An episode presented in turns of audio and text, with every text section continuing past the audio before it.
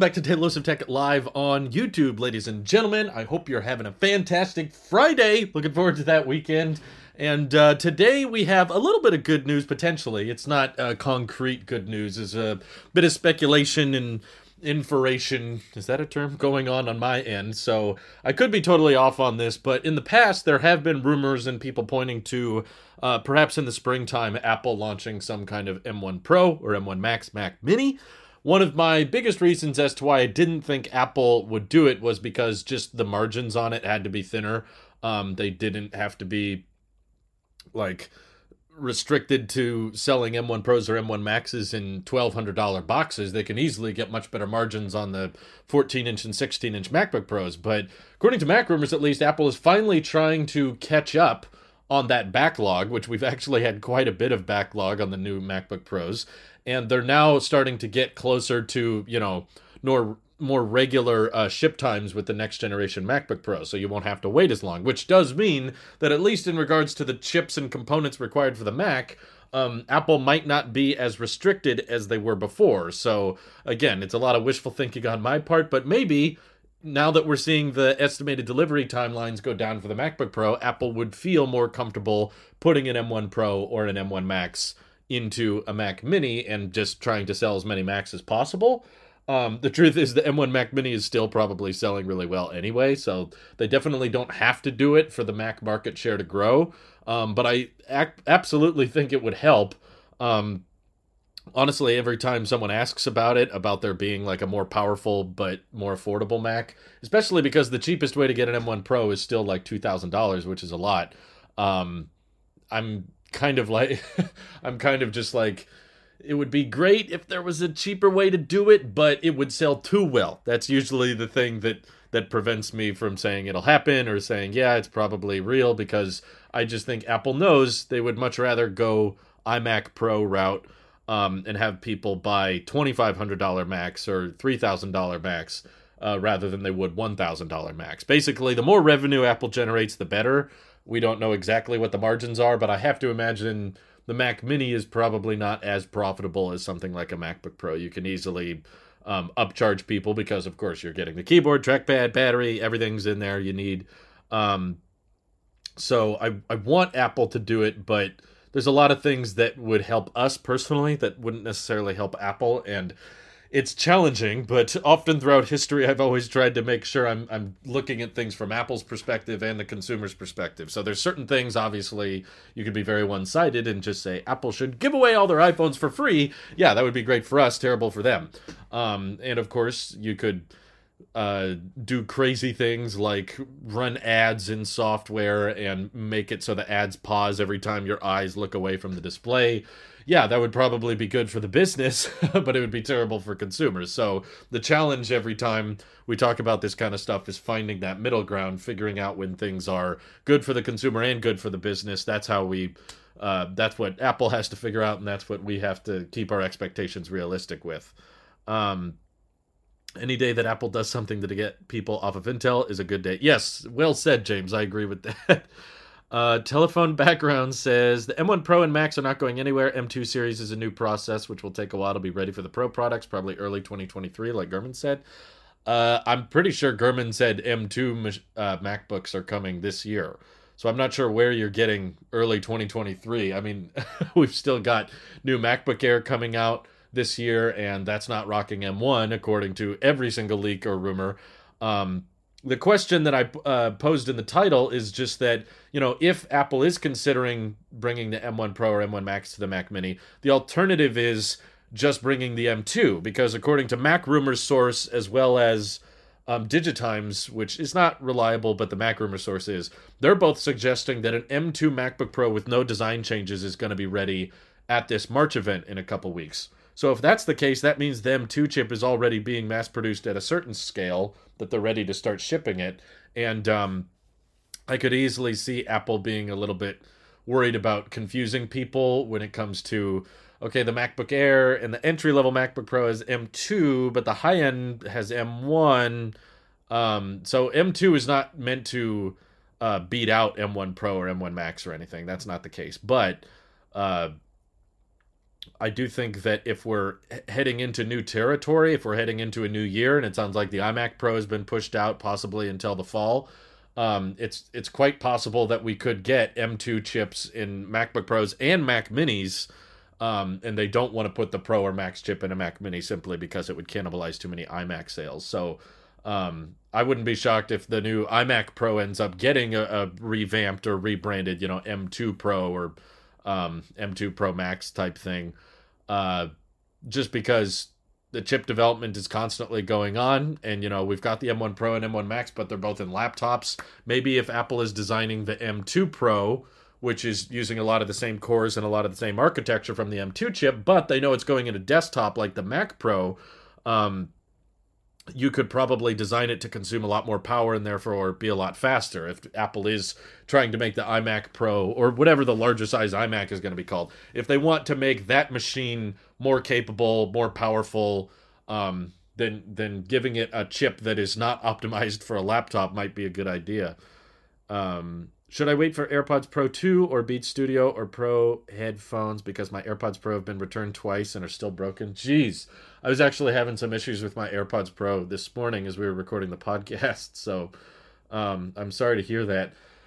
As of right now, you know, Kuo isn't right about everything, but he's usually been pretty spot on with AirPods release date rumors. He's saying to expect AirPods Pro 2 in October. So we've got a while. If you can wait that long, I think it'll be worth the wait. It sounds like the latency or the the bit rate AirPods Pro 2 will have will be much better, and they'll have an external speaker if you want to ping them when they get lost. Um, so I'm hoping better battery life as well. AirPods Pro have the worst battery life out of all the AirPods, so they're definitely due for an upgrade. They haven't been touched since 2019, so I'm pretty sure this is going to be the year, but you may have to wait a while. So I would just say if you can wait, go ahead. But if you can't, then I don't know. I haven't tried the Beat Studio or the Pro headphones, um, so I I can't say from personal experience they're worth it, but they're probably a decent option if you're in a hurry. Um, does that mean that the ones who bought the M1 Pro and Max Max last year will be old after a year? Well, it depends on your definition of old.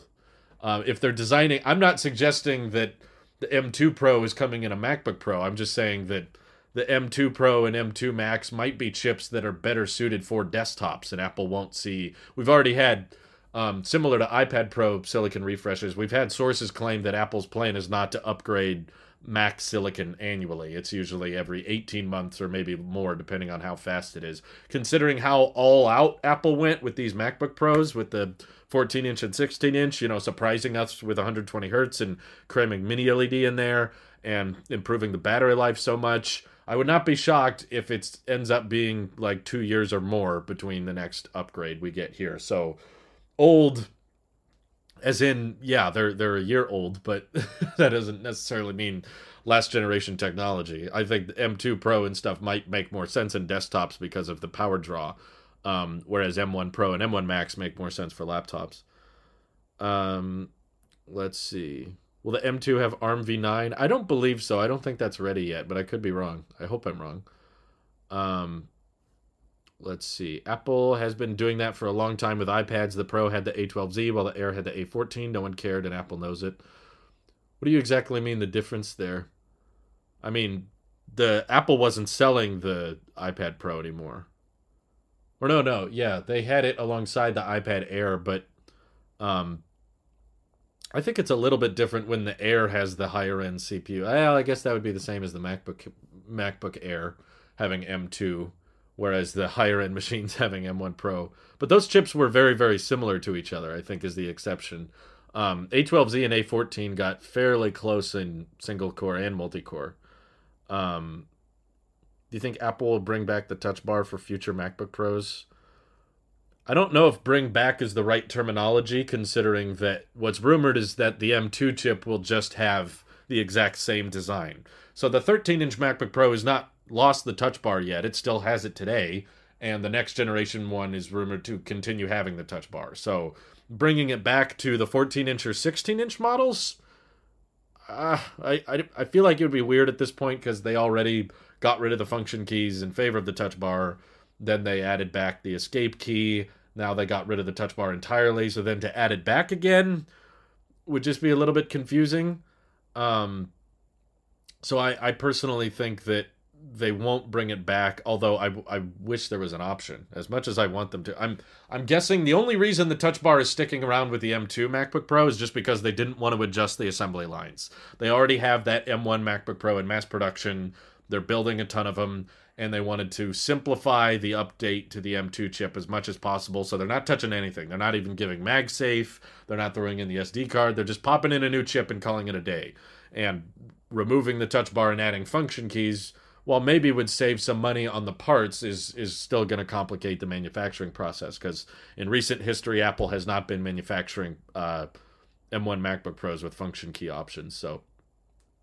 Do you think apple will bring back oh sorry i just read that.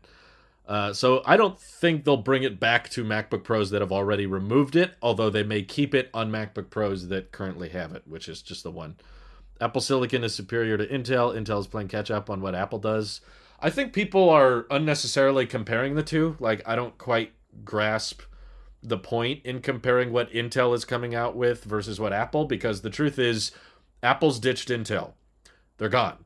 They're switching over to their own silicon. Um, there's only a couple of Macs left that need to be switched over. There's not that many left, and we know there's a clear path to Apple Silicon being scaled up. When you do give it more power, it will still be far more powerful than its Intel competition. Um, and Apple's not going to go back to Intel. It doesn't even matter if Intel catches up with them. Apple's still going to rather optimize and design their own chips to go on their own machines. So I haven't seen this happen yet, but even if Intel does start making more power efficient chips that are faster than Apple Silicon, um, it's not going to find its way into a MacBook. It's not going to find its way into an iMac because Apple already is designing their own silicon. They're they've moved on from Intel, so does it really matter? Does it?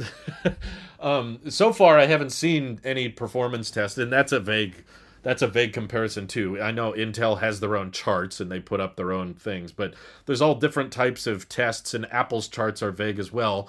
All I know and care about is that my export times in Final Cut, which I'm only going to get on a Mac, I'm not going to get on a PC, and the battery life of my MacBook Pro has been unbeatable. I have not seen any other laptop on the market with a battery life this good, and I have not seen any other uh, laptop be able to edit video and export it as quickly as this one can. So if Intel certain generation of their CPU performs a certain way and it clocks a certain speed and it had to consume a certain amount of power, that's great. I don't really care if it's worse or better than Apple Silicon because it's not going to come in a Mac, which means the only way for me to use those Intel processors are on less efficient, more buggy Windows machines. And I've had terrible experience with Windows machines. I have no interest in switching to Windows anytime soon. Um, and there's no video editing software that will be as optimized or as efficient as Final Cut is. So, for my own personal use cases, I have no interest in what's going on at Intel. Um, I'm I'm kind of like your your yesterday's news. I don't I don't need any Intel updates anymore because nothing that comes out is going to come into a product that I'm interested in buying. Um, that's the other thing is like Apple only has a handful of Macs that they got to optimize their silicon for, whereas Intel is optimizing their CPUs and GPUs for dozens and dozens of PCs, and all of those individual PCs might handle those chips differently. Sometimes they may uh, slow down the power draw a lot. Sometimes they might have poor cooling architectures. So, how the chip performs in Intel's lab isn't really accurate of how it's going to perform in actual uh, work machines that third parties are going to have to develop. And some of them are going to have better cooling systems than others. Some of them are going to draw more power than others because of the displays and the batteries they have. So, I, I don't really care what they do. Um, let's see. I doubt the rumors that they will keep the old design with the touch bar on the M2 MacBook Pro. They never done that in the history of MacBook Pros. What do you mean they've never done that? The M1 MacBook Pro was an Intel MacBook Pro that they just slapped an M1 chip in and called it a day. They keep the old design with MacBook Pros all the time. They did that with uh, several generations of the 2016 MacBook Pro. They would just tinker the keyboard a little bit because the uh, keyboard kept bugging out and uh, but for the most part they would just slap in some new cpus but the ports were the same the touch bar was the same the display was the same they would do very very basic um, updates like that where they would just pop in a new cpu they do that all the time with macbooks i would say especially with macbooks Um, let's see. I'm still waiting on the M2. Hopefully, we don't have to wait too much longer. Um, have you considered non-Apple over-ear headphones since you don't like AirPods Max? Voting with your wallet, something that works with your workflow. The problem is, I really appreciate the AirPlay features and connectivity. I like uh, audio sharing, especially on trips. Um, we've been to airports and we've been on several flights this year. I think we've taken eight flights, and it's really really nice to be able to have my wife put in her AirPods, I put in my AirPods, and then I connect to both of them via AirPlay and my iPad, and then we're both sharing audio. Um, I'm not entirely sure if you can do that with regular Bluetooth headphones. Um, you might be able to, I don't know. But the other thing is, I don't care for the transparency mode on other over ears. Uh, AirPods Max by far had the best transparency mode of any pair of headphones I've used. And other pairs are going to rely on the just more traditional Bluetooth pairing, which is a bit more clunky to me. And I like having the battery percentage show up. I guess that might show up with certain third parties. I don't know. None of the third party options have really grabbed my attention very much just because they're kind of plasticky and um my AirPods Pro work fine for the most part. They're they're buggy on occasion, so I'm I'm potentially in the market for a new pair this year, but they get the job done enough uh, that I, I don't know if I'd be willing to compromise with a, a third party pair. Do you think the M1 iPad Pro is that much better in performance than the fourth gen iPad Pro? I don't believe there's software on the iPad to make that big a difference. I do think there is a big performance difference between A12Z and M1, but you will not notice it on an iPad uh, unless you're planning on exporting videos frequently with LumaFusion. You might notice a little bit of a difference there, but I edited a ProRes video on my 2018 iPad Pro with the A12X chip, and it exported insanely fast. Like it's still a very powerful piece of silicon, um, but I I don't think for 98 99% of tasks you use your iPad for, you will notice the those different chip speeds. Um, let's see. Are you on Starlink? Uh, yeah, we're streaming on T-Mobile. Starlink is uh, Starlink is off. I'm gonna show you. This is the router. it's disconnected. Um, so I'm testing it right now, and uh, it's so far so good. But um, I've heard a lot of complaints in the comments section on my last video. So I think the long term review of T-Mobile could change. But in the meantime, it's it's good. It, impressions are pretty positive right off the bat. But I love this router design. It's so sleek, and it's and it's like actual metal. I don't think this is plastic. Maybe it is, but it definitely feels metal. It's like cold to the touch, which is cool. So we're streaming on T-Mobile right now, for those curious. Hopefully it holds up. Um, this is actually the first public live stream on this channel I've done. The channel members uh, got to watch my editing stream uh, yesterday. Oh, I forgot to. I forgot to make it so the animations pop up. Sorry, but I appreciate the super sticker, uh, Scott Medina. Thank you so much for your support it helps me do what I do. So yeah, all in all my live stream testing, T-Mobile's been very very smooth. There we go. Okay, the animation still played. Appreciate it. Um, I like my workflow to be seamless. That only happens with Apple. Yeah, I don't think it would be as seamless with a pair of Sony's or or Surface headphones, but I don't know. It might be worth a shot. Um, let's see. What I mean is they just released a new chassis on the high end. They have never kept one model on the old chassis they didn't in 2016 uh i guess but that was i don't know. That that switch to type c felt like a bigger design upgrade. Um if we're applying that logic then they shouldn't have kept uh the 13 inch chassis with the 14 inch and 16 inch chassis. They've already done that. They're already selling both.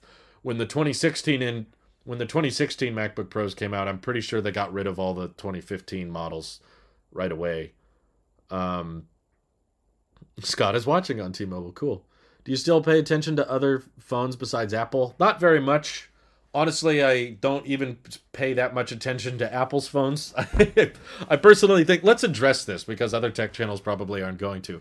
Let's address the fact that the tech community as a whole is starving for news.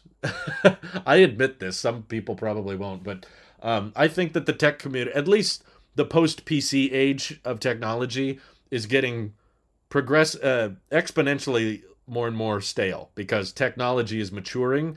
And, you know, once we figured out all of the practical and functional features a phone could have, we started attacking aesthetics. And then for the past five years, it hasn't really been a ton of functionality. It's just been tackling bezels and getting the display as big as possible and making the phone look and feel futuristic. And that was all that was prioritized. Now we've had that for several years, and these tech companies don't really know where to go from here. Um, we're desperately trying to come up with uh, exciting technology that everyday people can buy, whether it's AR glasses or or VR headsets or foldables or there's little things here and there that companies come up with, but none of them are catching on um, like the iPhones did or like iPads did. Um, so yeah, it's like Android is desperately trying to come up with new things, but a lot of it is just refinement on top of refinement on top of refinement, and that's very very hard to get excited or interested in because the differences at the end of the day are going to be so minor. That's why you know Marques reviewed the S22 Ultra recently, and he openly admitted he's sticking with the S21 Ultra. So a new one came out, and he's like, "Nah, don't like this new camera design. I don't really use the S Pen. I'm just going to keep using." Last year's model because I like it and it gets the job done for me. I am in the iPhone realm. I'm doing the exact same thing. Uh, there, I know there's an iPhone 14 coming out later this year, and I know it's probably going to have uh, eye hole instead of a notch, which is a funny name. And uh, it'll probably have some camera improvements. It'll have the A16 chip, but my current phone is so good already. The battery life is so long. The display is excellent. I don't care about the notch. The notch is fine. It's a non-issue. I think the tech community acts like it's a bigger issue than it really is because it's not. And well, yeah, it would be nice to have USB-C. I'd charge my phone via MagSafe every day anyway. So even me as the Apple sheep, the tech community guy, I'm finding less and less reasons to upgrade year over year. The only reason I got this was 120 hertz. If if if this did not have it, I would have kept my 12 mini for another year.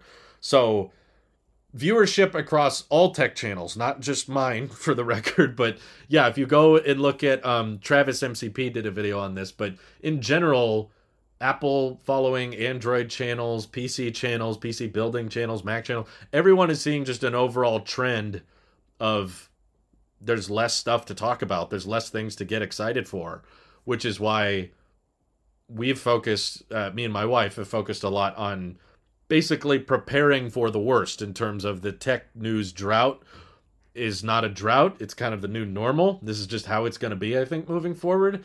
And I'm fine with that because it just means we have to get more into the weeds. We got to talk about more um, techie, geeky things that average consumers aren't going to be as interested in, things that aren't groundbreaking.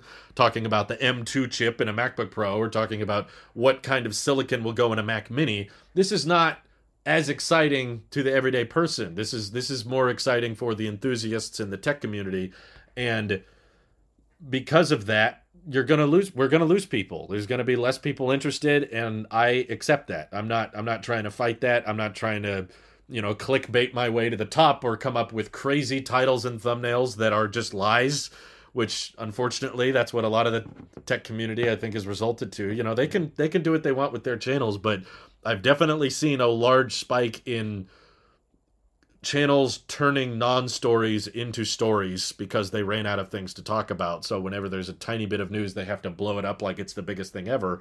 And it requires just a lot of flat out lying where you just put things that are not true at all in the title and thumbnail because you need people to click. So that's why we focused on getting our expenses down, having as little overhead as possible so that you know, I can keep doing this because I'm okay getting into the techie and geeky things.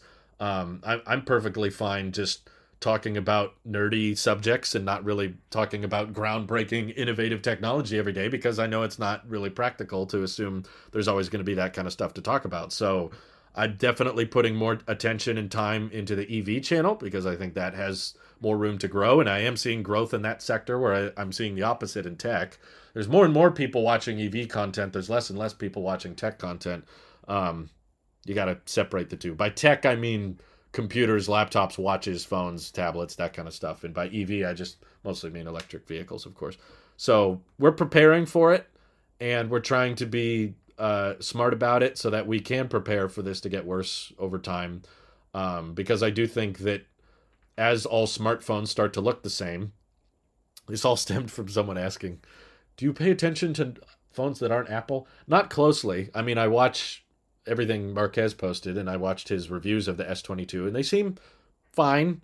Once again, it's kind of like his example of there's a new Toyota Camry that comes out every year so that when someone is in the market for a Toyota Camry, they get the latest and greatest tech that's available. But that does not mean that someone who bought the 2020 Toyota Camry will need to upgrade to the 2021 Toyota Camry because the differences between those two models are going to be so small, so insignificant. I think we're seeing that with phones now. It used to not be that way. In the early days, there was a lot of room for growth and the smartphone world, world was exploding thanks to Samsung with the Note 7 and there was just so much peaked interest and there was so much demand for what else can you do? What else can this phone do?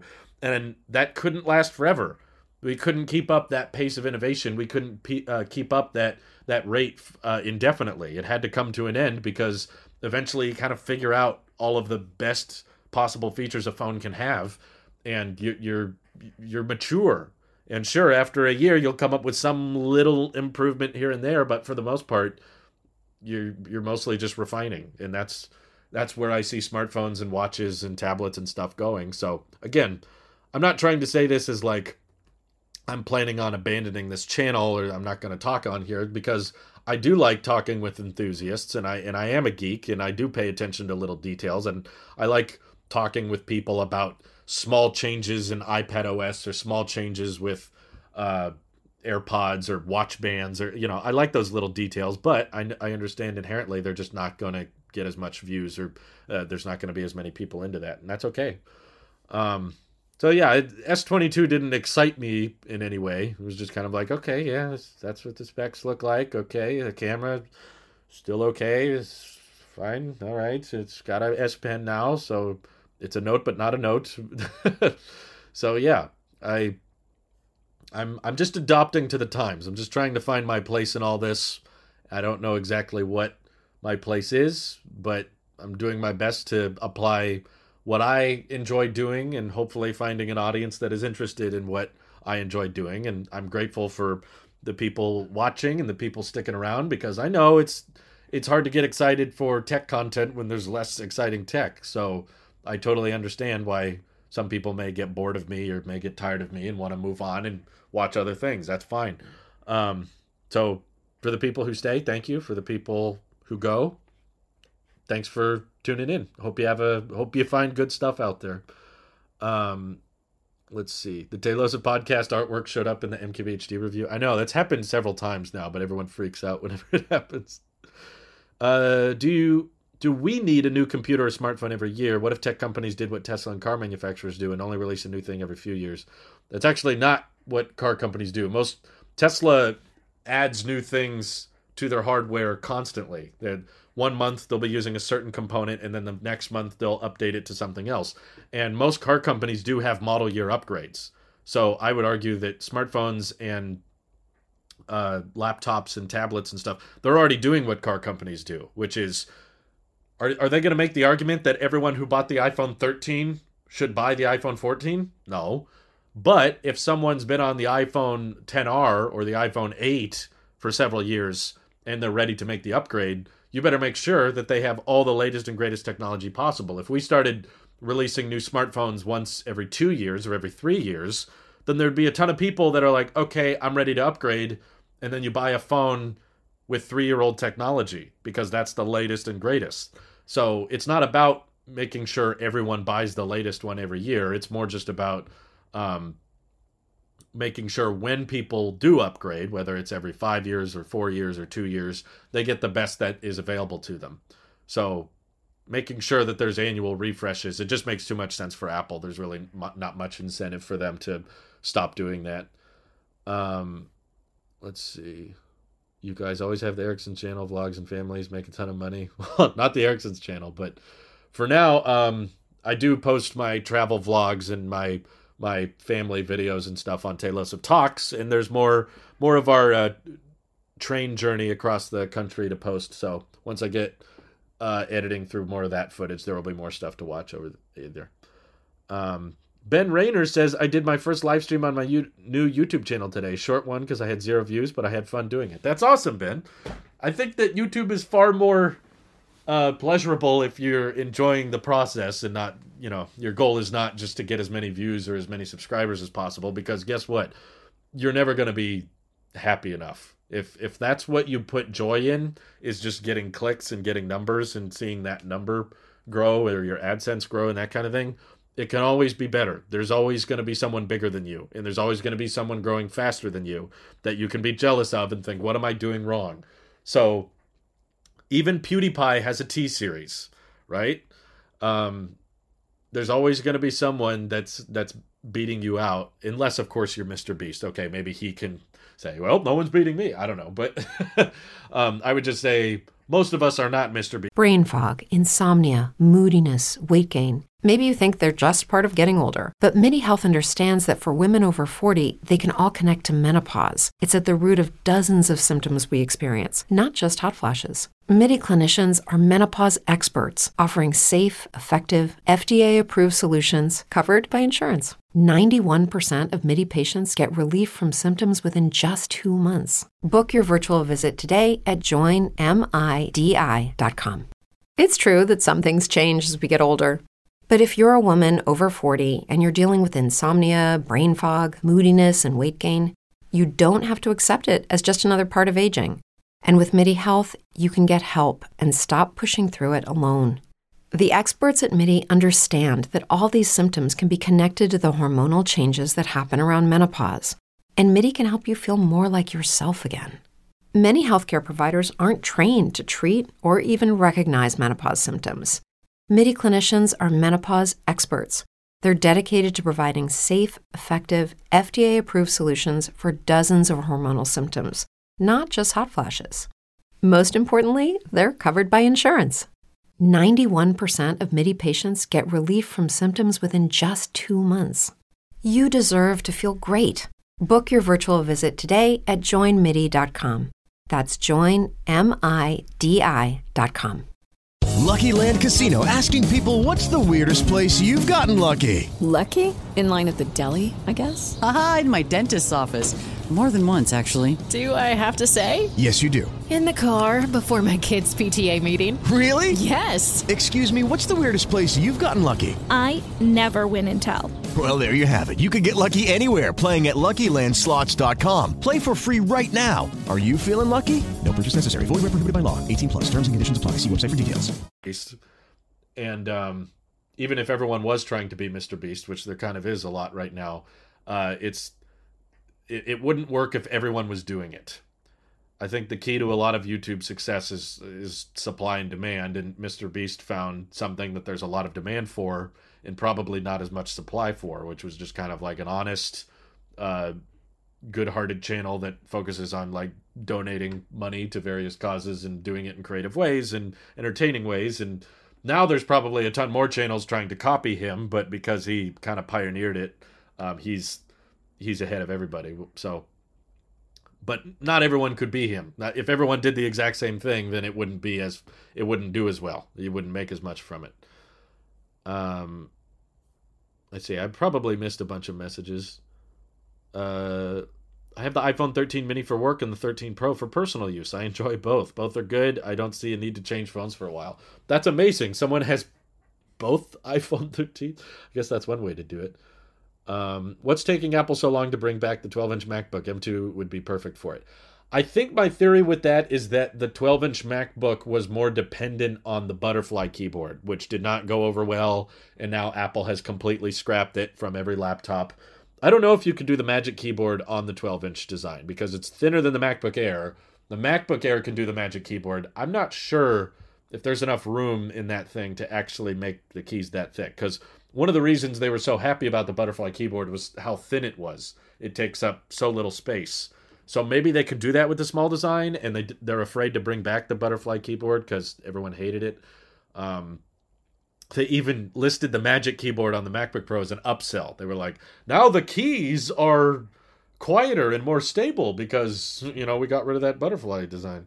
So yeah, I I don't think uh, that necessarily needs to come back, but I think the closest reincarnation of the 12 inch MacBook is likely going to be the M2 MacBook Air, based on what we've heard about it from leakers and analysts, if they end up being correct, sometimes they're all wrong. We get things like the Apple Watch Series 7, which everyone was way, way wrong on.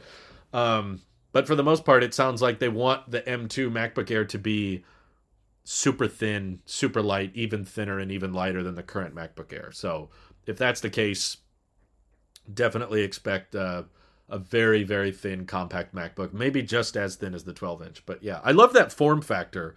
It was just the specs were terrible. They had to put in this really, really low end Intel processor, and it was insanely slow. So yeah, I agree. It would make a lot of sense to put M2 in there. Thank you for the super chat, Alpha. He says, How to succeed on YouTube? Nobody knows. There's definitely like running themes that I think can help, but yeah, there's there's no like one size fits all. There's no secret formula that anybody can apply. It depends a lot on what you know, what you enjoy, and um, timing.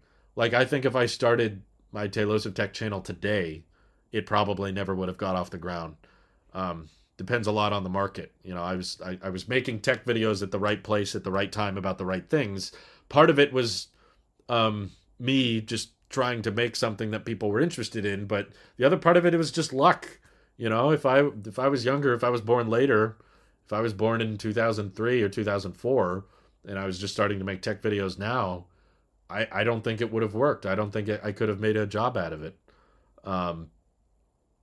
So, yeah, it's just it's a lot of luck. It's sometimes you can be the best you can be, but if there's not enough demand for what you're making, then it doesn't it doesn't catch on and I definitely think the tech community is incredibly saturated right now. So many people all are making and covering the same stuff, which of course lowers the overall watch time for everybody because you can't watch everything. So people got to find their little clicks and people got to find the personalities and the channels they like. To those of you who like this channel and like my type of content, I'm very grateful. Thank you. But um, I'm not going to pretend like I'm the best channel. There's definitely way better channels out there. so but yeah, like Variety Entertainment says, YouTube is about making the videos you enjoy making. Um, in my opinion, and not caring about how many watch. I mean, it's not a good business model, but still, that's true. But I think there's a there's a delicate balance between what's a good business model and what's actually enjoyable. Because if if everything is about the business model, you're completely at liberty to the algorithm and every decision you make is going to be based on pleasing that algorithm and making sure you get as many views and subscribers as possible. And you'll notice a lot of similarities with all the channels over 10 million subscribers. They've got a great business model, but they all start to blur into the same techniques. Everybody's got to say the same things. Everybody's got to make the same thumbnails. Everyone's got to do the same thing. And I don't know if that's enjoyable. If it is enjoyable, then great. But I think the process definitely takes a hit when you just prioritize the business model um, over everything else.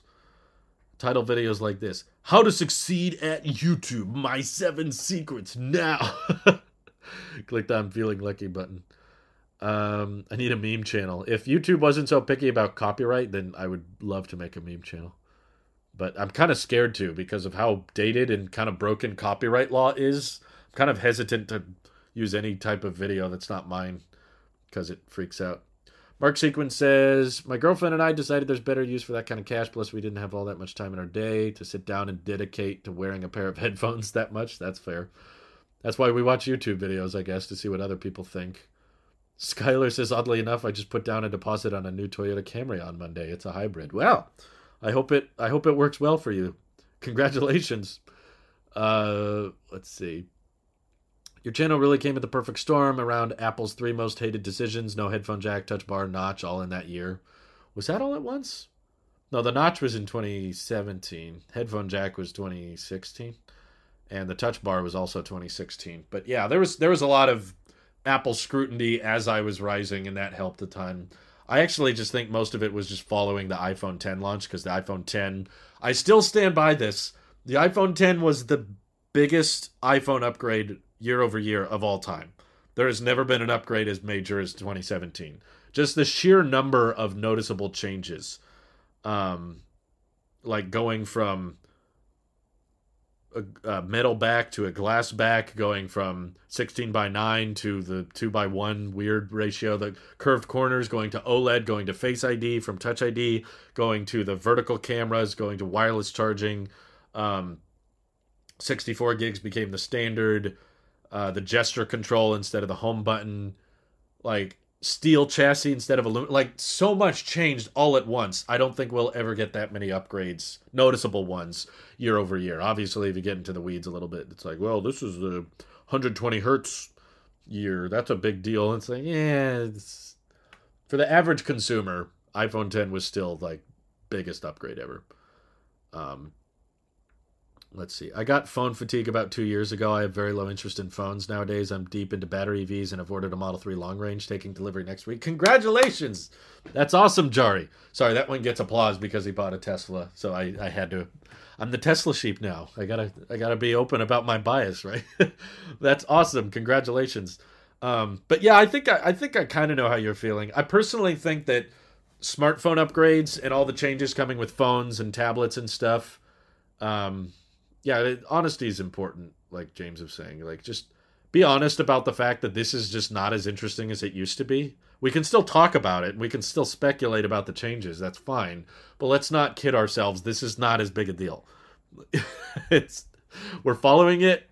I'm curious. I'm still going to watch every Apple event and live stream my reaction to it. Of course, I'm going to keep doing that because Apple events are fun and I like seeing the cinematography and I like hearing their wording and sometimes their surprises and I actually love it when all the leakers say one thing and then they're all wrong. Watching that live in real time is is is really fun when you find out everybody was wrong.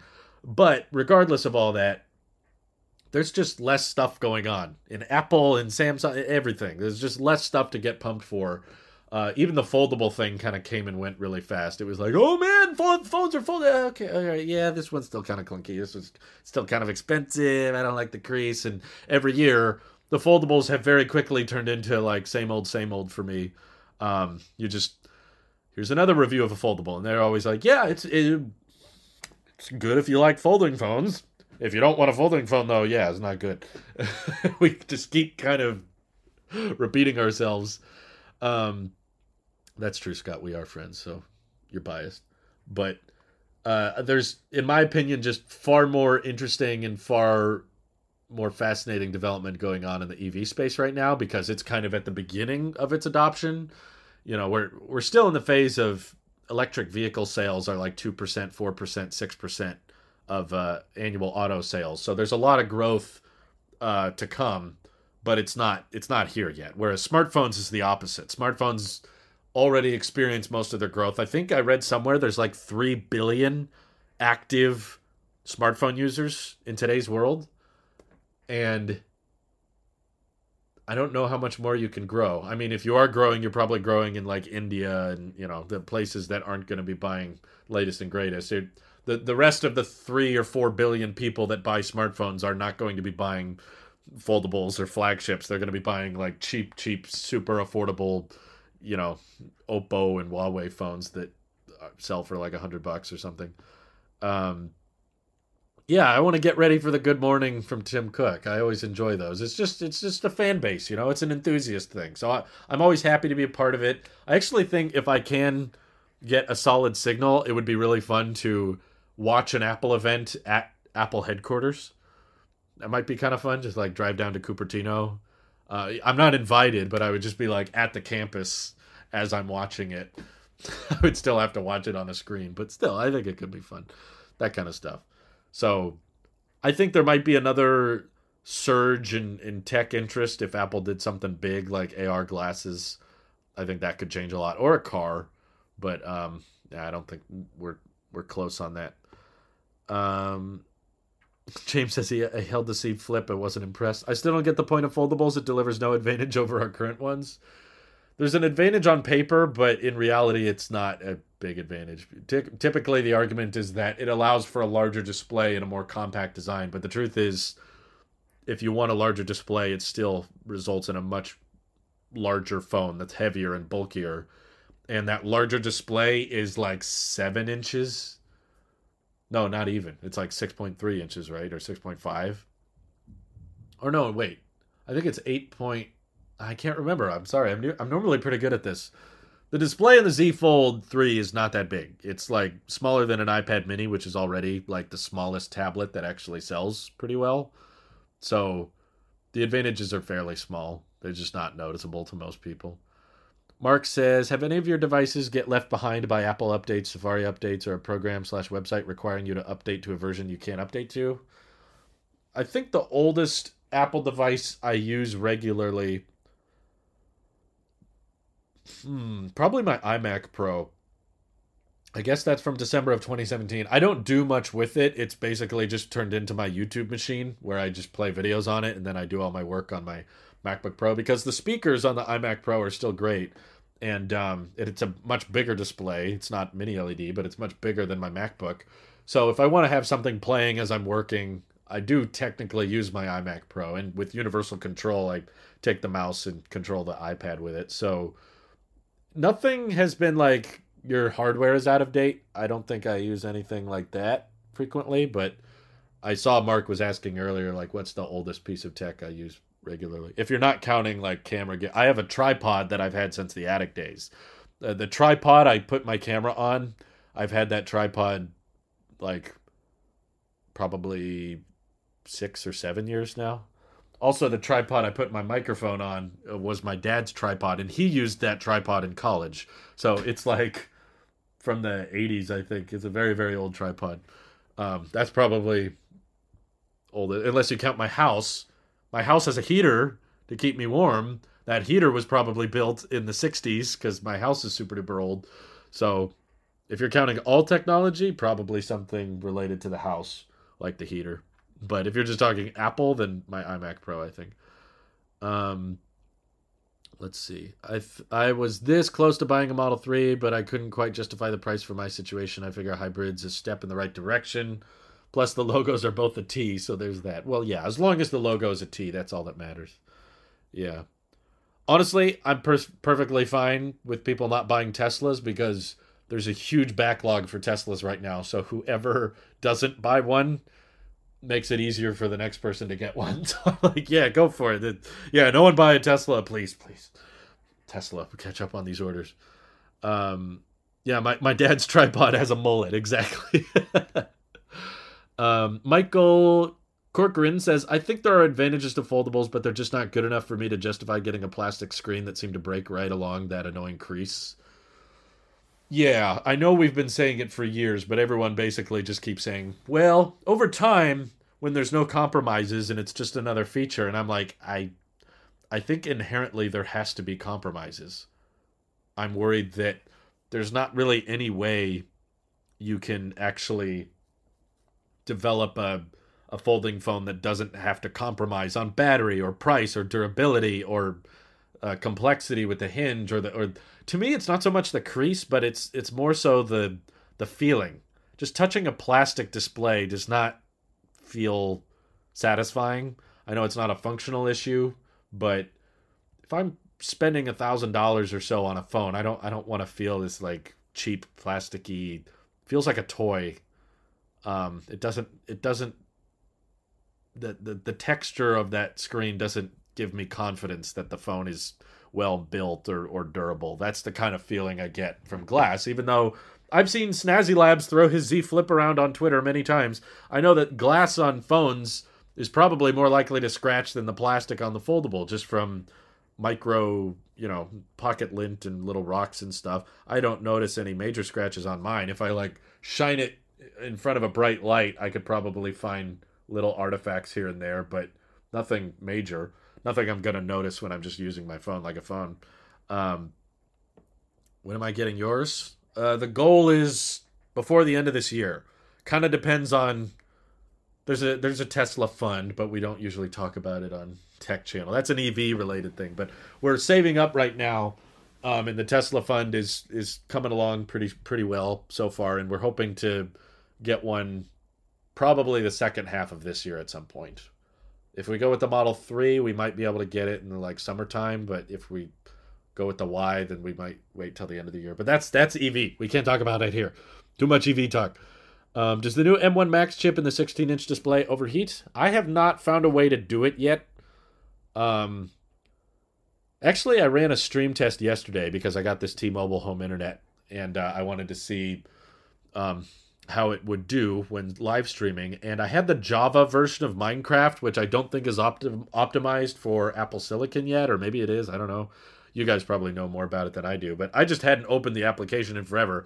I opened it up, the computer got really hot and the fans kicked in. I don't know what the definition of overheating is. Does that mean like it has to shut down? But it was definitely not running at 60 FPS. It was it was showing signs of, you know, chugging and the, the GPU was kind of slugging a little bit, but um, I leave that up to the game not being optimized properly. I don't think it was actually an issue with M1 Max because I know for a fact that my M1 Max is faster and has better graphics than my iMac Pro does, but my iMac Pro could play Minecraft at 5K. So, yeah, it very rarely gets to the point where the fans are like actually running at full speed. Most of the time, like right now, it's perfectly quiet. I can't yeah, I can't hear the fans at all. Um, so you you can bring an M1 Max to its knees, but it's not easy. That's all I'll say.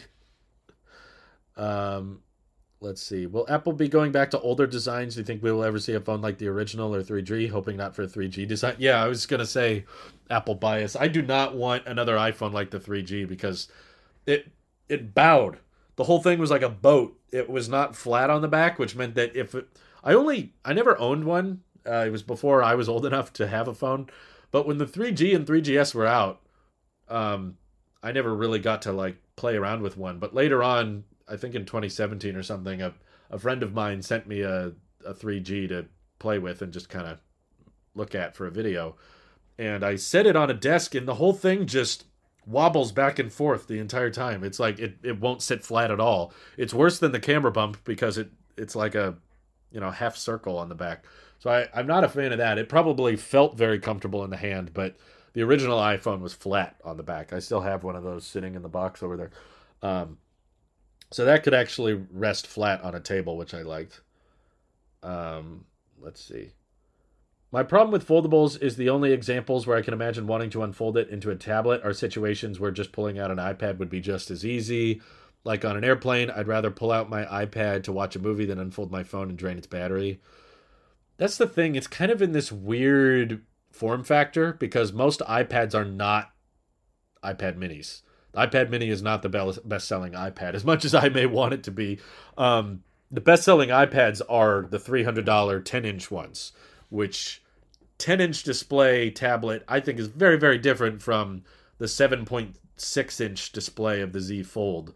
Um, like you kind of get more screen real estate, but because of the aspect ratio, it's really not. If you're watching a movie or something, it's really not that much bigger than what a big phone would offer. And a lot more people are buying things like the iPad Air or the iPad Pro at the 11 inch. So that's that's kind of the sweet spot Apple's discovered.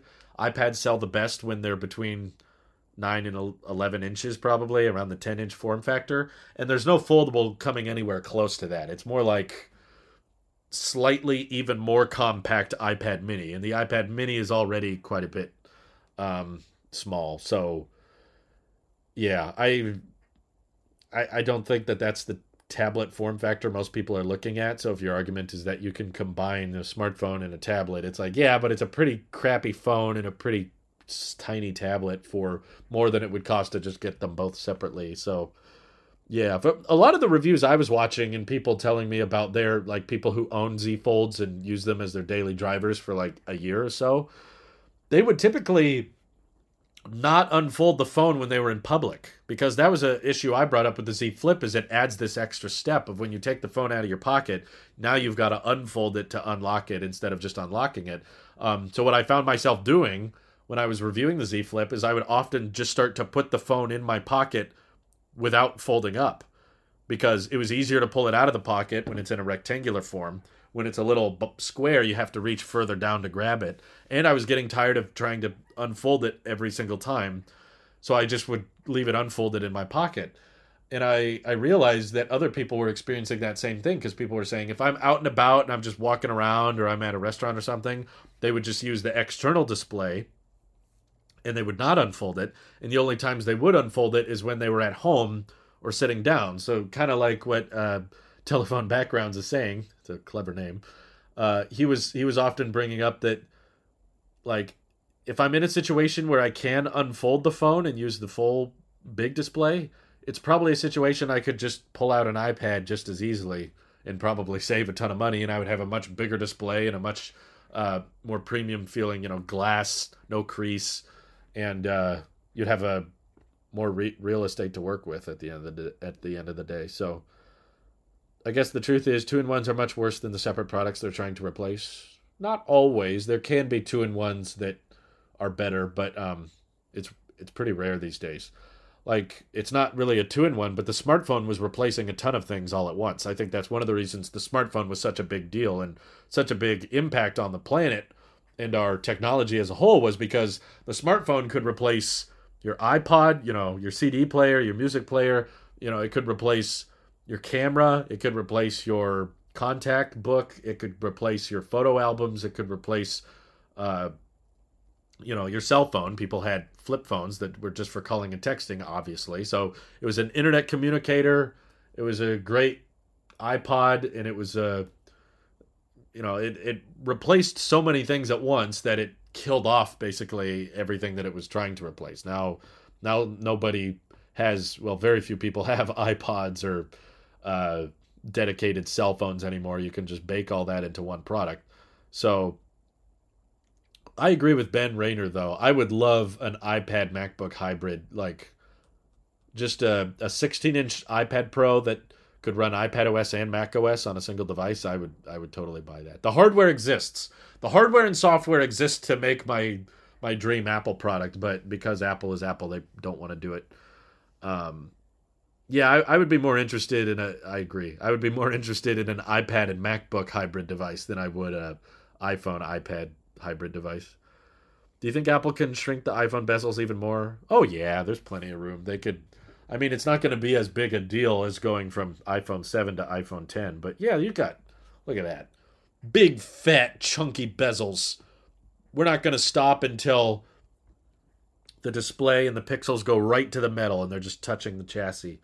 They could get smaller, but it's just probably not going to matter. Everyone, most people get cases anyway, so even if you got the bezel impossibly thin, people are still going to put a big chunky OtterBox rubber exterior to it on it. When will Apple kill the iPod? That's a good video idea. I think I'll I'll do that next. Um, would you do a video on what if if you order a Tesla today and finance it, the overall price is cheaper by paying it off early compared to buying it l- later, paying cash due to price increases? The problem is the interest is uh, guaranteed and the price increases are not guaranteed. So it's kind of depends on depends on how you pay for it. But yeah, Teslas are constantly getting new hardware and new additions at the factory line too. So if you get one early, you might not have features that someone who's waiting will get. Um, I'd be way more interested in a folding Mac slash iPad than a folding iPhone slash iPad. I know because I already see a not a folding. I think whenever we refer to foldables, we're referring to the display itself folding. I don't need I don't need the display to fold. I'm just saying basically put macOS on an iPad and then make a beefed up iPad. Make a make a M1 Max version of the iPad. We know that those chips can work without fans or with very little fans. And I would just like one device that can do everything I currently need two devices for. Same way someone might want a camera and their cell phone and their iPod to all be combined into one product. Just like there's people that want that, I want these two to go together. Uh, I'm the only one on the planet who doesn't care one way or another about the notch. You're definitely not. I actually would argue most people on the planet do not care about the notch. I assure you. Um, let's see. What'd you do? Oh, I already answered that one. Foldables to me only make sense if you want it to be your only computer. I'm not that type of person, and I assume most people aren't like that either. Yeah, usually because foldables are so expensive. If you have that kind of money up for a phone, then you probably already have a, another tablet or a computer anyway. I don't see the Z Fold 3 replacing most tablets in the world. Um, Ryan says, I used the 3GS as my first iPhone when my town was still Edge. That was rough. Fortunately, AT&T upgraded to 3G in my town at the end of 2009, and I finally had decent service. Luckily, I did not have a cell phone back then, so I, I don't have to experience the pain of 3G. Um, do I sleep with my watch? Occasionally. Like today, I had to get up early because we were recording the Talos of tech and EV podcasts, and we wanted to get it over early in the morning because everybody had things to do. So I did not want to sleep in, so I, I wore my watch to bed last night so that I could use the silent alarm. It just taps me uh, when it's time to wake up. But uh, most of the time, no. It, usually the battery life is good enough that I can get through two days, no problem. So occasionally, if I have to get up early for something, I'll set the alarm, but most of the time, I just charge it overnight. Um, Scott says, I've never once heard the fans in my M1 Pro. Well, that's good. I guess you don't need to. Uh, let's see. Like on an airplane. Oh, yeah, I already answered that. Um, some people sleep with their watch every night. They just got to find a time in the day to charge it. I normally don't find one. So it's easier for me to just drop my watch on the charger at the end of the day.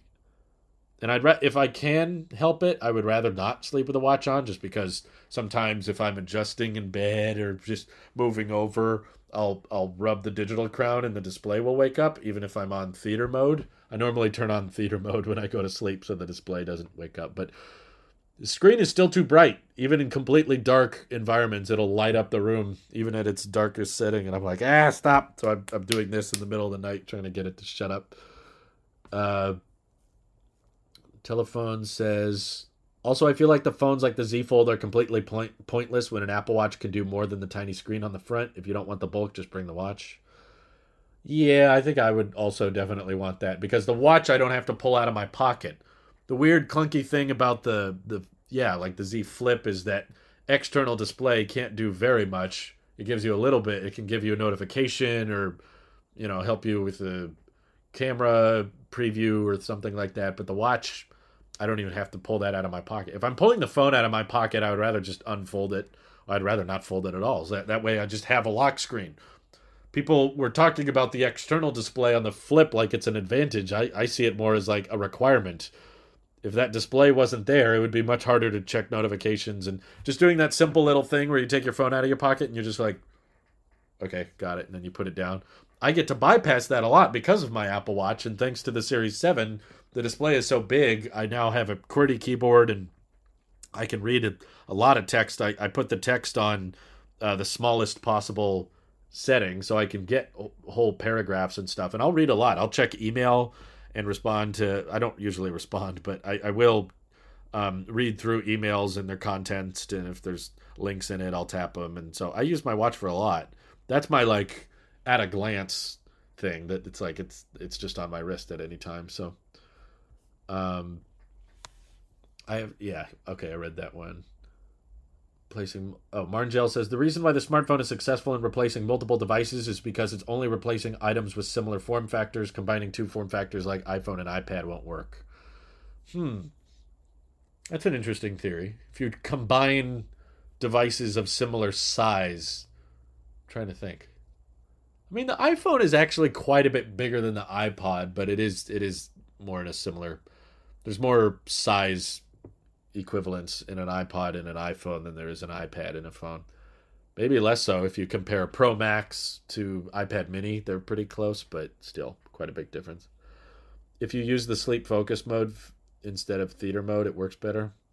I couldn't get that to work the way I liked. Um, I don't remember. I think I used it once, but I didn't. I don't know. I didn't like it. It was weird. Maybe I need to give it another shot. It's probably changed since the last time I've used it. Um, a folding Mac iPad hybrid would actually replace a device for me. I don't see a folding phone doing that. I feel like I'd still want a larger screen tablet. Yeah, unless you find some way to with without durability issues and without compromise make a 10 inch iPad that can fold into an iPhone form factor I don't think you can. Every hinge is adding another thousand dollars. It's so complicated. So if you had two hinges and had like a Z pattern to unfold, there would be two creases, extra complexity, even more division of battery cells and electronics, and it would probably feel flimsy and not good. So yeah, I think you might be onto something there, Marngel. If you try to replace devices of different sizes, it's it's not going to be as good a compromise. Um, the original iPhone was actually thinner than the iPod of the time, but slightly wider. Yeah, when it first came out, but I just mean Hey guys, it is Ryan. I'm not sure if you know this about me, but I'm a bit of a fun fanatic when I can. I like to work, but I like fun too. It's a thing. And now the truth is out there. I can tell you about my favorite place to have fun Chumba Casino. They have hundreds of social casino style games to choose from, with new games released each week. You can play for free anytime, anywhere. And each day brings a new chance to collect daily bonuses. So join me in the fun. Sign up now at chumbacasino.com. No purchase necessary. Group. Void were prohibited by law. See terms and conditions. 18 plus. Lucky Land Casino asking people what's the weirdest place you've gotten lucky? Lucky? In line at the deli, I guess? Haha, in my dentist's office. More than once, actually. Do I have to say? Yes, you do. In the car before my kids' PTA meeting. Really? Yes. Excuse me, what's the weirdest place you've gotten lucky? I never win and tell. Well, there you have it. You can get lucky anywhere playing at LuckyLandSlots.com. Play for free right now. Are you feeling lucky? No purchase necessary. Void where prohibited by law. 18 plus. Terms and conditions apply. See website for details. iPhones have grown a lot since then, obviously. Uh, what about the 12 core M1 Ultra? I haven't seen concrete evidence of that being real. Um, all I know is they just have a custom silicon ready for the Mac Pro, but we don't know what that's going to be called. Who knows? Maybe they won't even call it M1 something because you know we we started the stream talking about M1 chips. My theory is that maybe we're done with the M1 era and everything's just going to be a branding of M2, even if the the architecture and the cores are very similar to that of the M1 Pro. You know, it's the same logic of people saying, you know, the M1 chip is really the A14X chip. It's like, well, maybe it would have been, but that's not how Apple branded it. So maybe we're going to argue the M2 Pro or the M2 Max is basically the M1 Ultra because they just take M1 Maxes and stitch them together and, and double up on the dies. So if that's the case, then yeah, I, it's technically an M2 by branding, but I'm not sure. We'll, we'll see how it pans out. I, I personally think we might not get any more M1 chips. It just feels weird if they announce an M2 and then later on announce a M1 Ultra. They, haven't really done any branding above Max. So we already have M1 Max. I don't know what they're going to brand for higher than that or better than that. Maybe it won't even be M1. Maybe maybe it'll be P1, you know, some other letter just because like this is our desktop grade Apple Silicon. This is these are chips designed for uh, Mac Pros and iMac Pros. They're not designed for laptops. They're not designed for power efficiency and that kind of thing. Um, Lewis says I'm interested in cheaper Apple displays with ProMotion. That's definitely high on my wish list of like things that I might buy from Apple this year. I don't I don't need a new phone. I don't need a new watch. I don't need a new laptop, but I would be very very interested in a new external monitor that's 120 hertz and uh, also new AirPods Pros or AirPods Maxes. Either of those I'd be interested in. iPhone 14 is getting thicker. How thick you think it will be?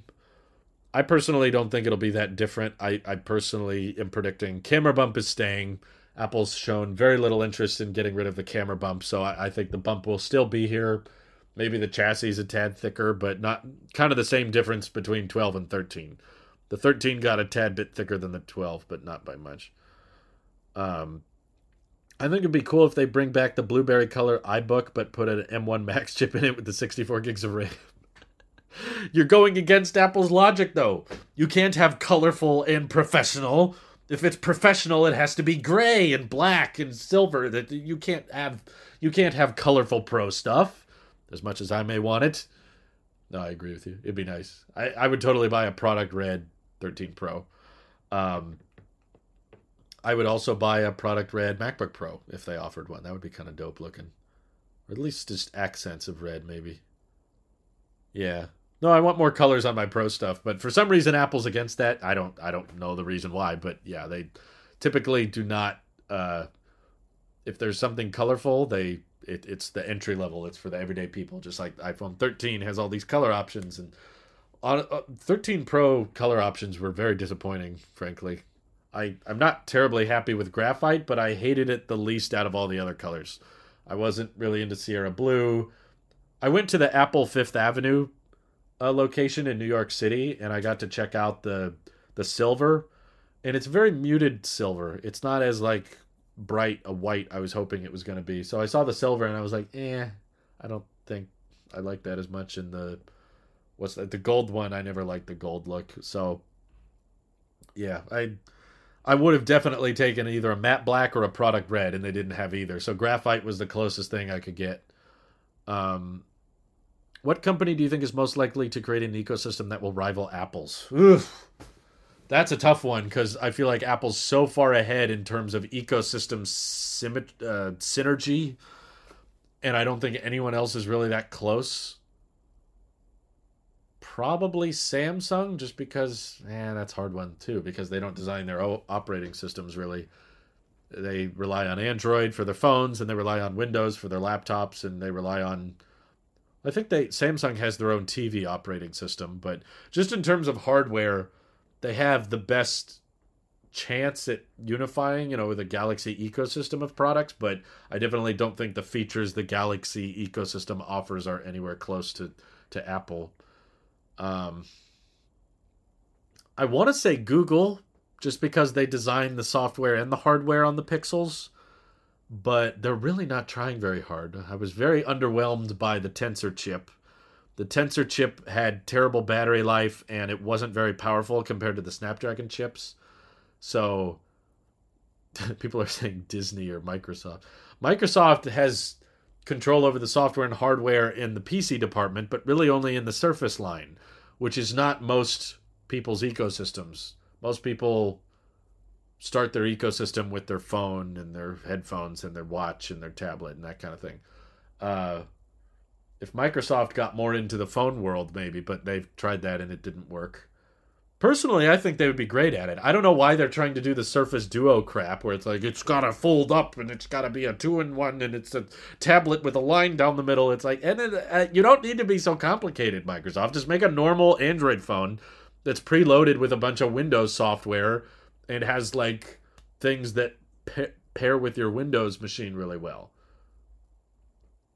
Ryan says this Pixel was disappointing. Yeah, I, I didn't even review the Pixel 6, but I heard countless people complain about software issues and bugs and the Tensor chip. I was excited at first, you know, I did a video on it. I was like, it's kind of it's kind of cool that Google is getting into the silicon game and they're going to start making their own chips just like uh just like uh, Apple does, but they did it in their own botched Google way and made it all unpower efficient, unoptimized, and, and, and it's kind of good for occasional algorithmic, you know, Google Assistant dictation stuff. But in terms of overall performance and power efficiency, it was it was terrible. If if Apple made a chip like the Tensor chip, it would be looked at as a waste of time. It'd be looked at as inefficient and slow and um, it's it's good at a couple things, but the things it got wrong, I think, were very important. Making sure that your onboard chip is really good at dictation, I don't think should come before power efficiency. Because if your phone has a 4,000 milliamp hour battery and the battery life still sucks, then that's not very good. Um, to be fair, Google has been giving new Android features to Samsung phones first before the Pixel. I, it's like I, I feel like the Pixel had so much potential to be the Google of iPhones, you know, of just like ironed out software, complete control over the hardware and the software, so you get this stock Android first, you know, first party experience. But it sounds like to get the best Android experience, you got to buy a Samsung, which is, I, I guess. So I guess my answer would be Samsung. would be the closest company. Um, I think Samsung has the best shot of an ecosystem because they control the hardware well, but their software integration is surprisingly solid. They even optimized Android better than Google. It shouldn't work that way, but it, it pretty much has. Apple would never make a Tensor style, and it was literally a rebranded Samsung Exynos chip. oh, God. Fred says for the color options, Apple could come up with some sort of sticker that would be applied on the phone. You could uh, colors and maybe even patterns and nice images to customize the iPhone's look. Sounds like dbrand, but uh, I don't think Apple's ever been in favor of that amount of customization because it complicates the supply chain a lot, which ends up being very expensive for them. That's why wasn't there like a Moto design your Moto website before where you could like customize all the individual components of the phone? They don't do that anymore because it's ended up being too expensive. It's easier to just mass produce a few colors and have people buy those the more complexity on your assembly line, the more expensive it is to produce your product. Um, I can't even keep up with the Pixels anymore. Same with OnePlus. Galaxies and iPhones are the only things I hear about often. That's definitely what it feels like. I, I haven't been paying attention to the Android market much because I, I'm not really a customer. I'm very happy with my iPhone the way it is.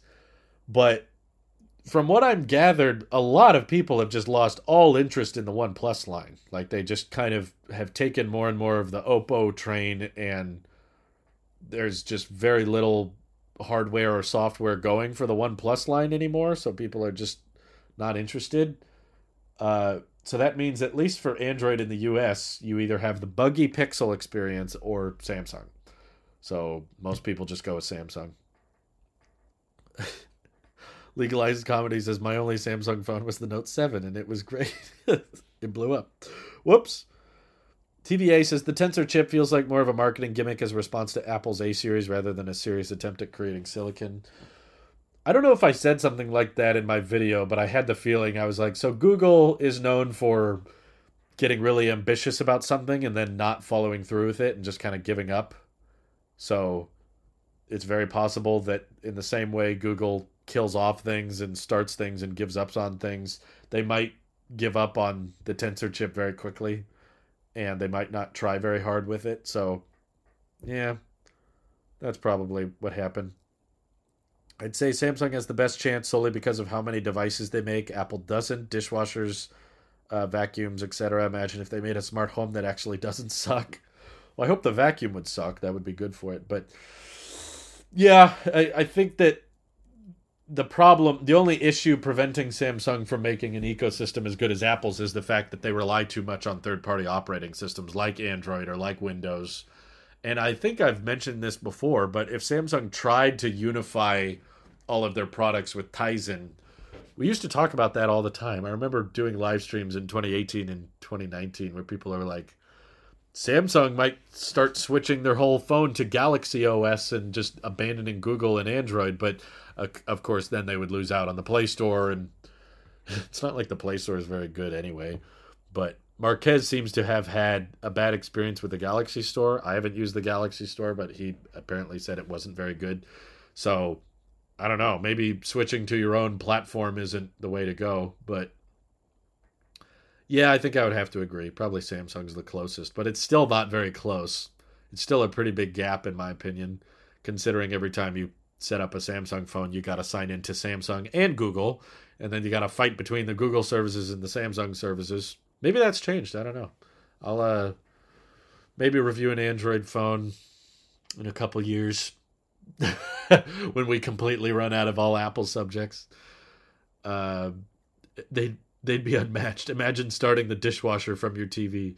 Yeah, the the product Samsung makes, I don't think would strengthen the ecosystem very much. A lot of those like kitchen and laundry and TV appliances are like you're only going to be using those when you're next to them anyway. There's not much of an advantage of being able to control my washing machine from my car or from the couch. It's like if if I put laundry in the laundry machine, I can just press a button. I don't need to do some voice command. Um, I'd love if Pixel went away, then maybe I could sell my phone for double than I paid for it. Oh, the Pixel phone? You think so? Um, Alpha says he's really sad about the direction OnePlus is headed in. Uh, TVA says, I feel like just five years ago, this channel's pro Apple stance was in the minority within the YouTube tech space, but now it seems like a lot of the tech community is going, is coming around to favoring Apple. I felt that too.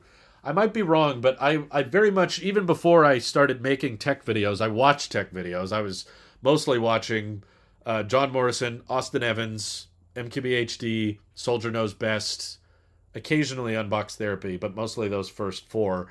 And it definitely did not feel like most people liked Apple for any particular reason. It was mostly like Apple was the the tech company everybody kicked down and they were like, yeah, they're stupid, they remove stuff, they're overpriced and they're not as good. You know, back then the Android phones were actually they they had faster processors than the iPhones did. And I remember people bragging about that all the time and um, the modularity and the, you can take out the battery and you have upgradable storage and yeah, look where that went. So it definitely does feel like the YouTube space has definitely leaned more into oh, you know, a lot of people buy Apple and a lot of people are happy with Apple, so we should probably cater more to that demographic and acknowledge their presence and lead in the market in many departments. Not every field, but they lead in a lot. And maybe channels picked up on that along with me and now there's a lot of uh, Apple branded channels. I guess you had iJustine. iJustine's always been a fan of Apple, but she's always been a fan of everything. I, have never seen iJustine rant about how bad a product is. She's always happy to highlight all of the benefits and how great something is. She, she just loves everything. That's just her character. But when I started making videos, I did not recall there being very many channels that were just like Apple's great and I don't care about the rest of the market. Um, Ryan says only area where I think Apple needs constructive criticism is on the software front. Their hardware is top of the line. Yeah, I think I mostly agree. There's still hardware things though. Like I, I'm not happy about AirPods Max and their case and and their charging method.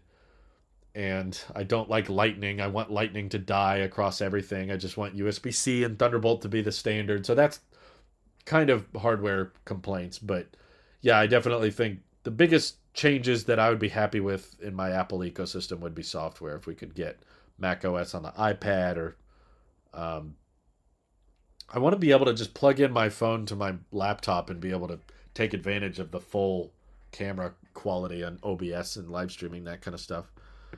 Um, but for the most part, yeah, I agree. Most tech channels have seemed to start favoring Apple. Weird yeah, you still have your Linus Tech Tips or your Unbox Therapies that are mostly everything but Apple. But um, how long are your members' videos when you do editing? It depends. So for those who don't know, the people who have little badges next to their name are channel members. They're paying two bucks a month. Ooh, money bags over here. And for two bucks a month, you get updates on the videos. Uh, as I'm making them, I'll let you know what's coming up, and then I'll typically, not always, but most of the time, I'm able to live stream myself filming and editing the video. They're usually around an hour to an hour and a half. It depends kind of on how long the video is or if I have to go get going or something. Um, so, yeah, I, I think uh, the average is around 70 minutes or so uh, combined and sometimes we chat about other things as I'm editing and stuff. But those those live streams are definitely a lot smaller and there's less people, so it's easier for me to address every messages. Um, shipping headphones with some that looks like an undergarment is not okay. Yeah, that's a hardware thing. I don't really have much issue with AirPods Max software. Uh, ANC and transparency mode is really good. Wonder how much more money Tim Cook can hold in his wallet after he receives his bonus. I don't think it's stored in cash, but yeah. Um, let's see. Do you think it is YouTubers that have come around to favoring Apple, or has iOS genuinely surpassed Android within that time?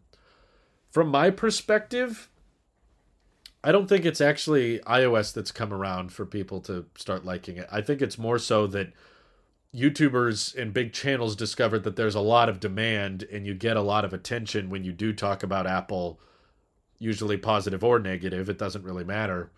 Um, but there's there's a very large Apple fan base, and there's actually a lot of Apple fans that do not go on YouTube and watch tech videos. There's just everyday people that buy iPhones, but you get a little bit of that huge Apple fan base spilling onto YouTube when they do watch tech stuff and they want to see what people think of iPhones or iOS updates. And they don't want to just turn on a channel that nonstop bashes Apple and says Apple is stupid because there's a very large, obvious demographic of people that enjoy iOS and Apple software and Apple's hardware, and they want to continue using that. So it's kind of hard to watch channels that don't acknowledge their existence or don't acknowledge that they're a decent option. They always just say, "Yeah, the specs are bad," or "Yeah, you can get this Android phone that has a better resolution, so just buy that."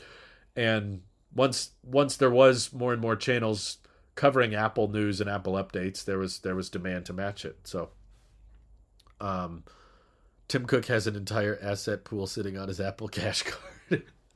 Yeah, he's got three million dollars in Apple Pay cash. Um, let's see. It's just the infinity symbol next to balance. That's right. Tim Cook has the entire Apple uh, cash holdings on on his phone at any given moment. Um, let's see. Half the time when I join the editing stream, everyone shuts up and I do the rest of the talking. Why is that? I don't know. I don't know. They're they're definitely not the same as this. They, these types of streams, I'm like actively looking at the messages and trying to answer what I can. Editing streams are very quiet because I'm editing the video, so I'm focusing, and occasionally a message pops up, so I answer it and go back. So, yeah, some people just like the the slower streams that are just a bit more chill. Um, Manuel says, please let us know everything about your new T-Mobile home internet modem. Well, yeah, I, I think most of uh, what I said in my last video is is on par with my experience. It's uh, it was a little bumpy at the start. It needed it needed to crash and reboot and crash and reboot three times, but after that three times, I haven't had a problem. Uh, I thought I had a problem last night. We were we were streaming a TV show on Peacock, and it started buffering, and I was like, "Uh oh, did it crash again? Is something wrong?" And I was on the Wi-Fi on my phone, and I was loading web pages, and it was working and I did speed tests and it was working as usual. So I exited Peacock and watched something on YouTube on the TV and it worked fine. So it turned out Peacock was having server related issues. It wasn't the Wi Fi. Um, but I thought it was for a second. So I've been live streaming for 82 minutes now at a much higher bit rate than I ever streamed on Starlink. On Starlink, when it was working reliably, I would normally stream at 2000 kilobits per second. Once it started having having problems and it was getting buggy, I lowered the bitrate to 1000 kilobits per second and it would struggle to even maintain 1000. Now I'm streaming at 5000 and we have 0% frame drops. It's it's been holding up great. I haven't noticed any lag. I hope you guys haven't noticed any buffering or choppiness. So, yeah, it's been it's been it's been doing great so far. I think it's also the fact that Android phones have become so much more like iPhones to the point that YouTubers are acknowledging that Apple is something to be taken seriously. That's true. Um, there's there's a lot of uh, iPhone design characteristics, and you know, especially when I notice Galaxy phones getting more squared off, I'm like, hmm, I wonder where they got that idea. Or when they take away the removable battery, or they go with the glass back. I think that really started. Um, with the Galaxy S6. I want to say it was the S6 because before the S6, all of the Galaxy phones had these like really easy removable backs that you could just pop off and replace the micro SD and the SIM was there and the battery was there and you could just, they were plastic and rubber and my friend had one. My friend Wyatt had a Note 4, I think, and it was just they felt different. All the Ga- Galaxy phones did not feel like iPhone. iPhones were all about the glass and metal and not removable and all just built securely and solid, but you couldn't take it apart very easily.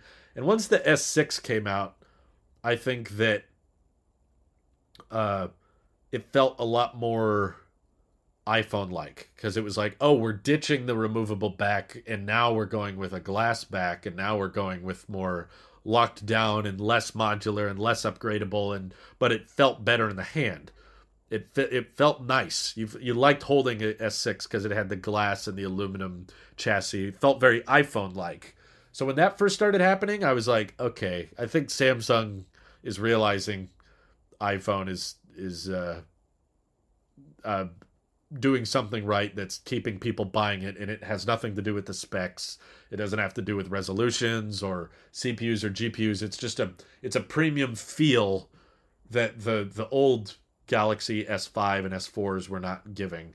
And um, I think that was another turning point. And since then, they've kind of gotten more iPhone like every year. They get more and more uh, locked down, and now there's no expandable storage and definitely no removable battery. And uh, yeah, they just they all started feeling like they were influenced by the iPhone design. Um, let's see. I also think it has to do with Android companies trying to make the phones more Android like, uh, like iPhone like. Sorry. They bragged about how different from iPhones they used to be. Now they're bragging about how iPhone like they are. Yeah, you're right. Um, do you think Starlink live stream issues could be fixed for those on Twitch or better? No, it was not a it was not a streaming server issue. it was definitely a uh, bandwidth and stability issue. Let's see. My ex had a Galaxy S4, and I remember they were so cheap and plasticky, like worse than even the iPhone 5C. They definitely did not feel premium. They felt cheap and plasticky, but they were good. They were they were practical and they were modular. And you know, the software I don't think was as good as iOS, but it definitely had some advantages over it. And it wasn't as ironed out or optimized, but there was definitely a lot of things that Android users appreciated that were taken away for the for the purpose of we got to be more like the iPhone. So it's kind of hard to deny that. Um, wasn't until S8 I was actually somewhat interested in the Galaxy line as an iPhone competitor. Yeah, S8 was definitely a big turning point for me. I remember reviewing that on the channel. It was like, wow, this is making me really not want to go back to my iPhone, which I didn't think would happen because uh, it was just so it was so nice having a display that big and having bezels that thin and the wireless charging I loved and USB C I also loved. So it was just a bunch of stuff I loved in that package. But once iPhones caught up with the iPhone 10 and now with the great battery life I have and now the problem is all the iPhones and Androids look the same. They all they're all just thin bezeled rectangles with minimalistic software approaches and they all the cameras are great, all the batteries are fine, all the displays are high refresh rate. So there's just the differences are so small it really just comes down to what software experience you want to go with. Do you want an iOS ecosystem or do you want an Android ecosystem? So just pick your poison. How's the Tesla fund coming along? Pretty good. Um, CPMs tend to slow down a bit at the beginning of the year, so I don't expect it to grow as fast as it has been growing, but we did just surpass uh, $35,000 in just cash. There's stock that we might be willing to sell uh, to get the car, but uh, yeah, we, we hit the 35k mark, which means we're we're past the halfway. Uh, our our total budget is around sixty thousand, so uh, we've we've passed the halfway mark, and I think we'll pretty likely be getting one later this year. I don't know which one. kind of depends on how the Giga Texas goes, but anyway, that's for Tailosive EV, not for Tailosive Tech. Uh, it's safe to say that Android manufacturers no longer care about making something unique anymore. All they care about is making an iPhone clone. That's that's fair. Not gonna lie, iPhone 10 smashed the S8. Both the, sorry, I said that wrong. S8, both from 2017. It's true, but the S8 was many was like six months before the iPhone 10 came out. So when the Galaxy S8 launched, it was competing with the iPhone 7 and it felt way better and way more futuristic than the iPhone 7 did for me. I knew that the iPhone was going to catch up, but for that 6 months, it definitely felt very dated that the newest iPhone you could get was 16 by 9 uh, display with touch ID and big bezels on the top and bottom. How does every time I set this alarm and I'm always streaming when it goes off. So if you need an address for a Texas Model Y, you can always come and visit and use mine. Thank you, Scott. But I think they have to ship it out of the state and bring it back in in order to deliver it there. Um, iPad Mini, yay or nay? If you don't mind 60 hertz, then yay. If you do mind, then unfortunately, 60 hertz on the iPad Mini is quite noticeable. Uh, remember during the iPhone 10s and 10R days when the tech community consensus seemed to be that iPhones sucked? I don't think that was the consensus. I think there was a bunch of people that didn't like them and a bunch of people that did, and were basically still there. I feel like it was more iPhone three and four days. That's when on YouTube you hardly found anyone that was actually interested in talking about Apple. Um, it's ironic how Galaxy phones were one of the repairable phones to now being the hardest phones to fix. well, yeah, because the the market has spoken. It is a very stupid law. Um, let's see. I'm planning on buying an Apple Watch with the 45 millimeter watch face Series 7. I've never owned an Apple Watch, but should I wait till Series 8? Eh. So far, not much is rumored for the Series 8, aside from maybe a new health sensor, maybe a faster CPU, but who cares? The only issue is the Series 7 has been out for a while, so I would just say try to find a deal on it if you can. Try try to find it on sale or certified refurb. Do they have certified refurbished Series 7s? I don't know actually. Let me check. I'm gonna look on the Apple Store app, which was giving me ads the other day for some reason. It was giving me a push notification that says you can trade in your Apple Watch and get a Series 7 half off. Yeah, they don't have any Series 7s refurbished, but they do have a Series 6 stainless steel. Yeah, it's not a good deal though. It's still like $600. Yeah, I would say unless you're really really interested in having a blood pressure monitor or a body temperature sensor or something like that, then I don't think the Series 8's going to look or be that much different. You really don't need to worry about CPUs on watches. Let me let me iterate that. It's ever since the Series 6 in its latest S6 chip, it's it's plenty fast and it's not going to be a noticeable difference to get the S8 chip or something. Companies found out that gimmicks like interfaces based on nature with bloopy sounds and hand gestures and weird little things don't sell as well as products that just work. That's true because people want the technology to get out of the way. They don't want the technology to show off fancy folding folding features or hand gestures that people just want the phone to do what it's supposed to do. That's the phone that sells the the best.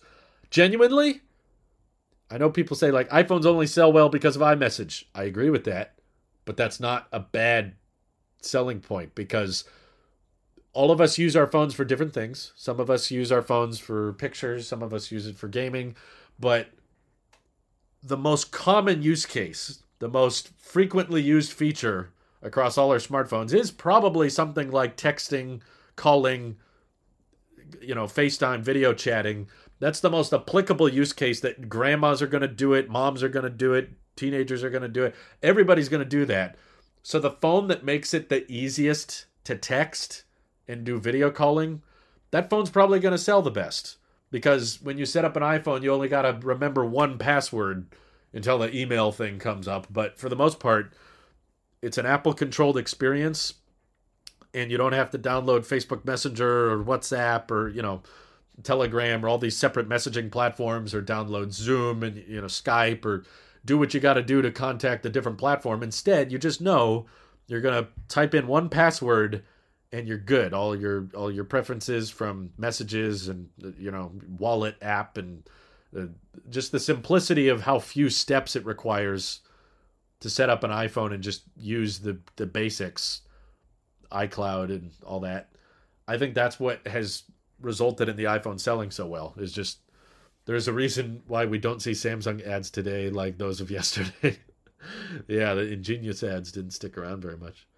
Apple understood a lot earlier that people use their devices as mediums to get stuff done slash live their lives, whereas Android manufacturers seem to think people use phones for the sake of using phones.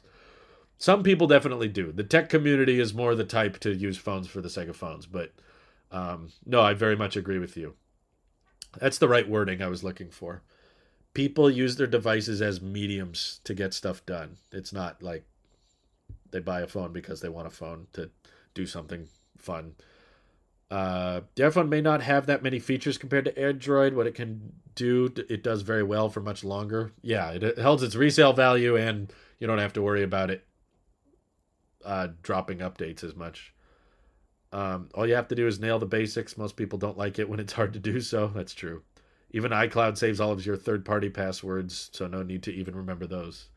I do utilize that. It would make it very hard to leave the ecosystem. I'd be like, oh, yeah, what's the password for this? But anyway, we've been live streaming for a while. I just want to say big thank you to T- the T Mobile Home Internet Beacon. They're not a sponsor. I, I, I got to pay for this just like anybody else would. But let me just applaud for a second. We've been live for 95 minutes and we're at 0% frame drops and we've been at 5,000 kilobits per second, more than double the bitrate of Starlink with no lag, with no buffering. I would love to keep talking with you guys, but I got other videos and stuff I got to work on and uh, people to see, places to go. But this has been fun. It's been real. It's been real fun. And uh, I appreciate that you guys are uh, sticking around despite everyone leaving the channel. Bye if you're leaving. Uh, but either way, I do genuinely enjoy these talks and uh, bouncing ideas off you guys, and uh, it's it's it's still fun. I still enjoy it. It's even if the news itself is less interesting, it's it's still fun. So it's cool talking with you all. And uh, I'll be live again. Don't worry, Alberto. I'm sorry. Someone always, every stream has to join right at the end. But uh, there will definitely be more streams and there will be more stable. We were free of Starlinking. This has been the most streamable the stream streable is what did I say? This has been the most stable stream we've had probably in years. So thank you all for tuning in. Uh, channel members, I will see you when I make my next video. Take care, all. Oh, what's Eon saying? I'm getting the Tesla. Why not finance it and put the cash into Tesla stock? You know, everyone told me to do that when I announced the Tesla plan. If I would have done that, I would have had less than $30,000 in the Tesla fund now. It's not a good idea because long term, yes, I do think Tesla stock will perform well, but in the short term, it's very volatile. When I announced the Tesla plan, uh, Tesla stock was at a thousand, over a thousand dollars, close to eleven hundred. Whereas if you're planning in the months and like I need to buy this car within, you know, six or three months or so, then if the stock does something crazy and goes way down, you're not going to have you're not going to have enough money to buy the car. At some point, you need cash.